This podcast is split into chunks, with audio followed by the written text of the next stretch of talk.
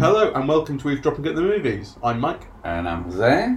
and today we're talking about Border, Yes. uh, or in, in the Swedish, Gräns, Ah. um, which is uh, a Swedish sort of fantasy. Well, it's it's directed by a guy called Ali Abbasi, who's an Iranian Danish director. He's born in Tehran and he's lived and worked in Copenhagen for a long time, I think. And it's written by Abbasi, um, Isabella Eklöf, and John Ajvide Lindqvist, who's the guy who wrote the original short story, and he's also the guy who wrote the book and I think screenplay for Let the Right One In, which is that arty vampire movie that everyone loved. That I loved, yes. Um, I wasn't that crazy about Let the Right One In, but I loved it. I think it for me it may have been a victim of its hype. Okay. I loved it and we should watch it again. I mean, what did you think of this one? This one I liked more, but I but I will say I think it's all it's a function of the same thing because this I've had a quick look round and it's had very very good reviews. I hadn't heard of it at all, and it and it won the Un Certain uh, Regard. Un Certain Regard prize at the Cannes Film Festival. So like this is not it's not like a a rubbish sequel or something. It's you know it's it's it's a good movie, but the fact that I haven't heard of it and come to it with no particular expectations, I think means I helped me like it more. Ah.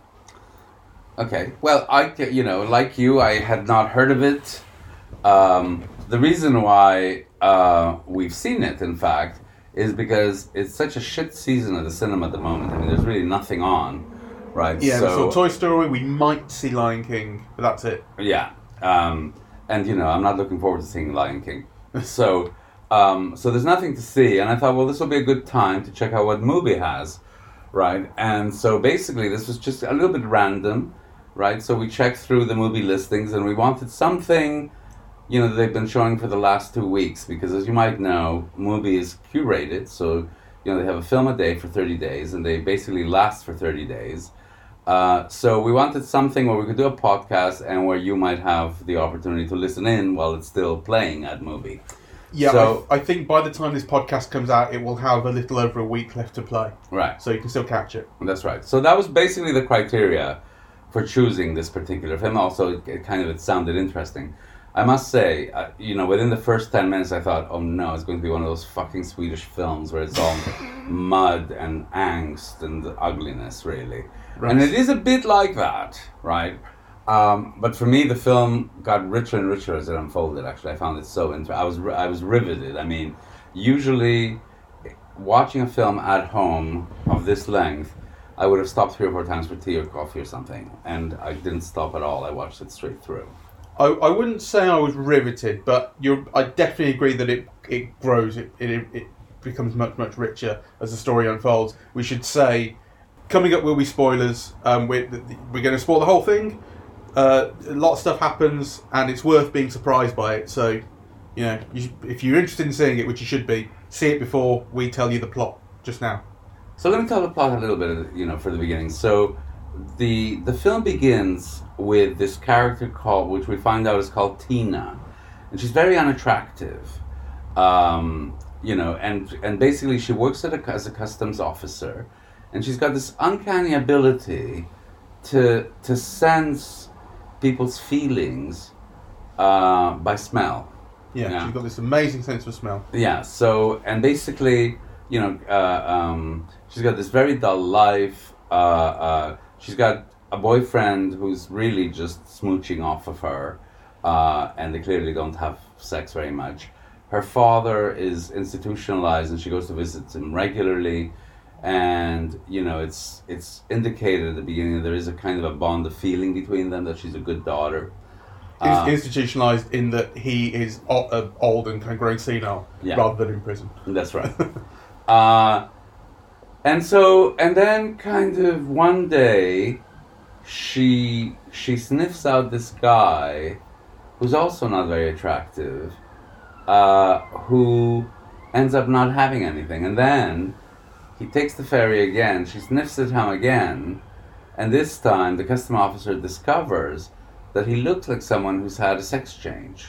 Yeah, that he looks like a man, but he's got a vagina instead of a penis. Yeah, they do a physical inspection of him, Yeah, and the guy who does it says you should have done this because turns out that's this right. man has a vagina. So, anyway, but she senses something in this guy, and this guy moves into her house, and basically, what they discover is they're alike, and there's like this amazing sex scene, which, um, in which the troll who looks like a guy and this woman who we find out is also a troll end up having sex. And basically there's like a kind of a penis like Growth. growth Kind of grows out like a, like a stamen of a plant or something. yeah, Yeah. that comes out of her you know and she penetrates this this seemingly male troll with i thought that was an amazing sequence actually It's mad.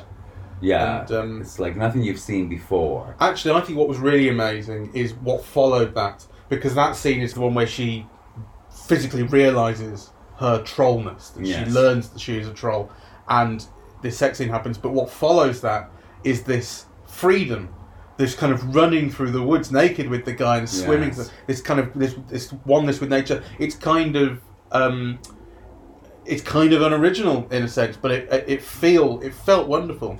It, and it it's- felt kind of original actually she spent she spent such a long time feeling different, weird, dull, whatever, and to learn this thing about herself and to to realize what her her identity is. It's yes I really read, it, expressive. I read it very much as a trans narrative Yeah, you know that moment yes and actually i can't i, I found it like really intriguing so i mean I, I read it as a trans narrative because the guy who externally looks like a bloke yeah, Yeah. ends up you know being the bearer of children and um you know the person or the troll who looks like a woman ends up kind of having the male genitalia that unfolds from her right uh, and and takes on that role uh, in sex.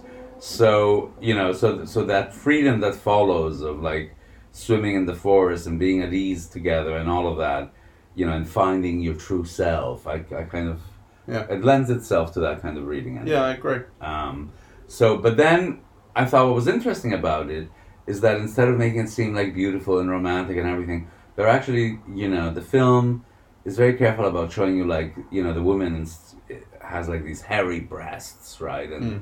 yeah, kind of. Um, the bloke is quite menacing. I kind of being a troll doesn't necessarily make you a nice person. Yeah, that it's kind of like Mm. yeah. Um, and in fact, kind of what we get in the middle of this is an, a, an investigation into a pedophile ring in which it turns out that The, the, male troll troll, she invites into her house is involved in. Vore, his name is Vore, Right. and uh, yeah, and, and what's been happening is he's been stealing human babies, Yes. providing them to this paedophile ring, um, and part of his uh, kind of his own interest in that isn't that he wants these. ki- I mean, he, he says humans are already horrible enough; they do these things already, Disgusting. and they don't need that. They don't really need my help. What his interest is is in replacing those babies with changelings, Yes. with troll babies that will then be raised Yes. um, by people who think they're raising their own human children. yes. And he wants he wants trolls to come back basically. Yes. The trolls have been mistreated, tortured, experimented on, all this kind of thing. Because I read I read it as very much a, uh, a kind of allegory of minorities Yes. And, and otherness. Th- Well, there is that for sure. Um, I think that's a kind of huge part of it, and I think it's in a very general sense because there's an extent to which it's about. Uh, you could read it as kind of uh, the immigrant experience, experience, but but the idea with trolls is not that they came there from somewhere else; they were always there. Yeah. I think the idea with trolls is that they weren't Christianized as the rest of Scandinavia was, so that kind of made them the evil sort of outsiders, but they were always natives Right. to to those regions. Right. That's the idea behind them, I think. Um, so, but I, I, th- I that's that was one I was seeing all the way through. Or at least once I realised they were trolls. I Yes. guessed it's just slightly ahead of time. Well, I read it. I mean, actually, I didn't read it uh, through an immigrant experience, though. I think you can see it that way. Actually, now the more I think about it, um, you know, but it definitely has elements of you know, trans and, and you know, uh, um, two spirit people, as they call them. Um, it also has elements of Nazi experiments Hmm. on humans, yes. Um, in the 40s, there's an element of that, right? So, Yeah. you know, the trolls were institutionalized and kind of experimented on and basically died uh, very soon thereafter. So, um, there's element of that. And I suppose there's also kind of, you know, these quest narratives of, you know, who, what is a person? And, you know, so on the one hand, a, a general narrative of what is a person is a troll a person, right? Uh, and on the other hand, you know, a more personal narrative of who am I? Yes. Mm. Um, so so anyway, I thought it was, I thought it was very interesting, and it really did grab me until the end. Um, and at the very end of the film, she receives basically a baby in the mail, which you know I think we're meant to think is hers, right? Uh, Uh, yeah, oh, maybe. No, I think Yeah, well, no, I think that's that that has to be the implication, doesn't yeah, it? Yeah, because I mean the thing is that the male troll periodically lays eggs that look like human beings, but they're really like clay. I they need to be fertilized before they become like person, yeah, persons. Well, trolls, yes. or trolls, yeah. They're So- called. There's a word from hiisit, hiisit, H I I S I T. That's right. So and it needs to be fertilized, and basically that moment of sex, I imagine. But I couldn't figure out whether it was that moment of sex or that moment of real anger. Yeah, where they hiss at each other. That is actually the moment of fertilization. I, I, well, uh, my instinct would be that it is the sex. Yes. I suppose, I suppose you can, you know, I mean, these aren't these are imaginary creatures. You can, I suppose, make up what you want. You can. the the um. Anyway, at the end, you know, you get not just a hissed, but a real troll baby. Yeah, with a The- beard. with a beard, yes, that she feeds bugs to, right? So the film has all that kind of sense of of dampness and dankness and you know like th- things you associate with as forest, mud and bugs and animals and you know. Um, and clearly that's what she's most at home with, really. So, and there's these interest, very interesting images at the end of the film where the house is deteriorating and you see almost like the bookshelves are now rickety and full of dust and the car door is open and you have foxes going you know into the door yeah like there's the sense that she's accepting the the her trollness know Yeah, well, her trollness is um, sort of expressed partly through a connection with the natural world.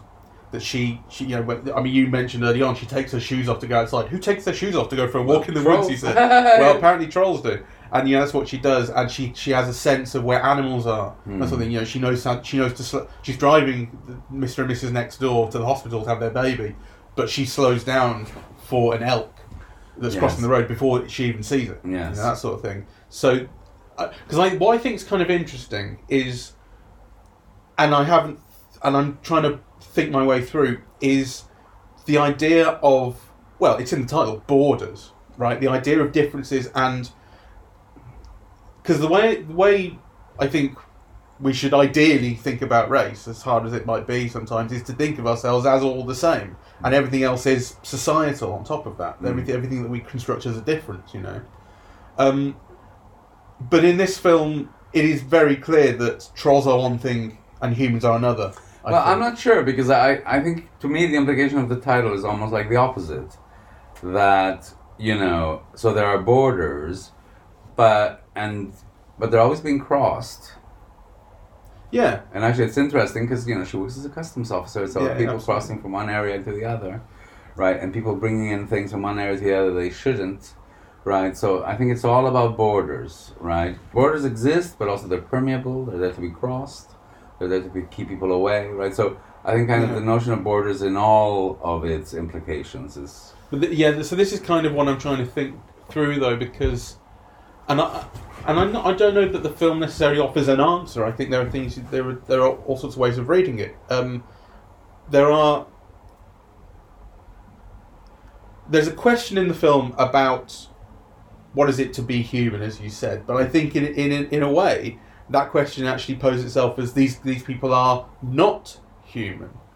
Well, I'm, I mean, I think it poses the question of what it is to be human because she asks it in a way. So she says, you know, She says, "I don't want to hurt people." yes, Does that make me? Does that mean I think like a human, or does that make me human? She says something. Yeah. Well, some, it was more than that. It's something like, I don't want to do evil. Does that mean, Yeah, you know, that uh, I'm a, I'm not a troll or something? yeah. I mean, it was probably part of the same conversation, but it was articulated in those ways, really. On the ferry at the end. Yeah. So so so I think kind of those questions of you know who is who what is the self and who am I are kind of um, and and categories right because you know so on one hand she's passed for a human all her life right? You know she was bullied for being ugly and looking different and so on. And in fact kind of you know she wasn't ugly or different she was a troll. Well she was uh, different. I, I think actually the question of it, the kind of philosophical question of what is a human, what makes us what we are, is I think that's actually not one that the film is asking, because the film basically says all these people are people, troll or human, they're all people. It's about how we kind of choose to behave, and I think the question that she asks about the fact that I don't want to hurt people, does that mean I'm human instead of a troll to you? She asks the the troll, the male troll character. Um, that question isn't about what makes us human, it's about what makes us different and how we categorize ourselves. I think that's where the film is kind of working. I'm not sure. Um, I mean, because there is all that discussion of the pedophiles saying, you know, kind of people do this, and you know, kind of. Um, But I think I, I, I- think that because from from from the the male troll's perspective, saying that you know they he for, him that's justification for hating all humans, or that's whether he rationalizes it. That's part of who he is. Is Yes. someone who hates humans. but the film's point of Um, view is not with him. Right. Um, but but I think that I think what that makes it is not about what people do or what humans are like.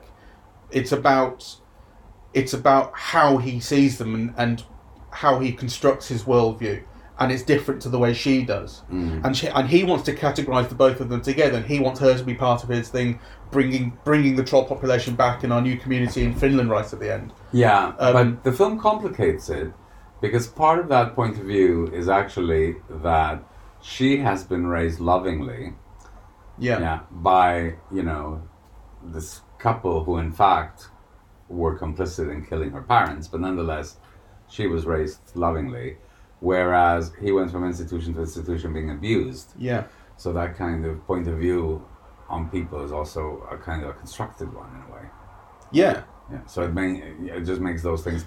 No, I agree. I mean, it's not. I don't think it's like it's like he was born hating people. Mm. You know, I think the film clearly um, gives you that that context and background to the way the different ways these people think. But I think that that is actually where the real fruit is in in what the film's talking about. Mm. I don't think it's in this kind of more abstract question of just what makes us human. I think it's it's about what makes us think the way we do and Yes. what makes us categorize ourselves and and are we justified? Are we rational? How do we choose to see people? So for, so as I say.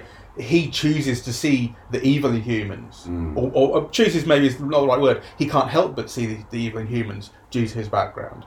She doesn't see it that way, but then that he kind of he maybe takes what he thinks of humans as being as just that's that that is the truth Mm. you know uh, yeah because not every human is in a paedophile ring No. Um, and in fact, he's providing the babies for those pedophile rings. So, you know, he is just as bad or worse than they are. Uh, he's certainly complicit in all the terrible things that, Yeah. you know, the bad guys in the film do. Um, though he chooses not to see it that way he says they don't need my help really yes. you know so Um, I, so I get away with it um, what do you think of the film visually? I think it's reasonably dull. Um, I suppose I like uh, the, the moments that I like the most visually were those um, in the forest, in the Yes. woods.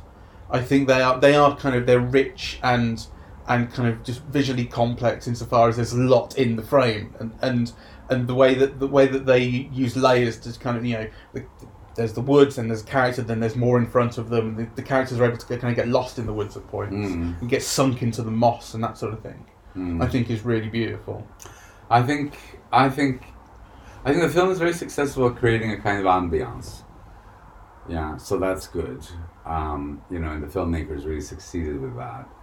Um, but I, I, I don't think it's visually very interesting. I just think that you know when you think of all of the tools that a filmmaker can bring towards expressing or adding nuance to story, it's like camera movement, right, or a shift in focus, or you know, there's not too much of any of that here actually. Yeah. It seems like very simple kind of filmmaking. Um, I mean, the storytelling is coming from other elements. It's coming from the screenplay and the performances, you know, and, And the the, setting and the makeup. Yeah. Um, so. Do you think the story gets a little overcomplicated towards the end? Does it try and twist once you you know make too many twists and turns plot wise? No, I don't actually, because I think it all ties in very neatly together. Yeah. Yes, I think, you know, ending with her,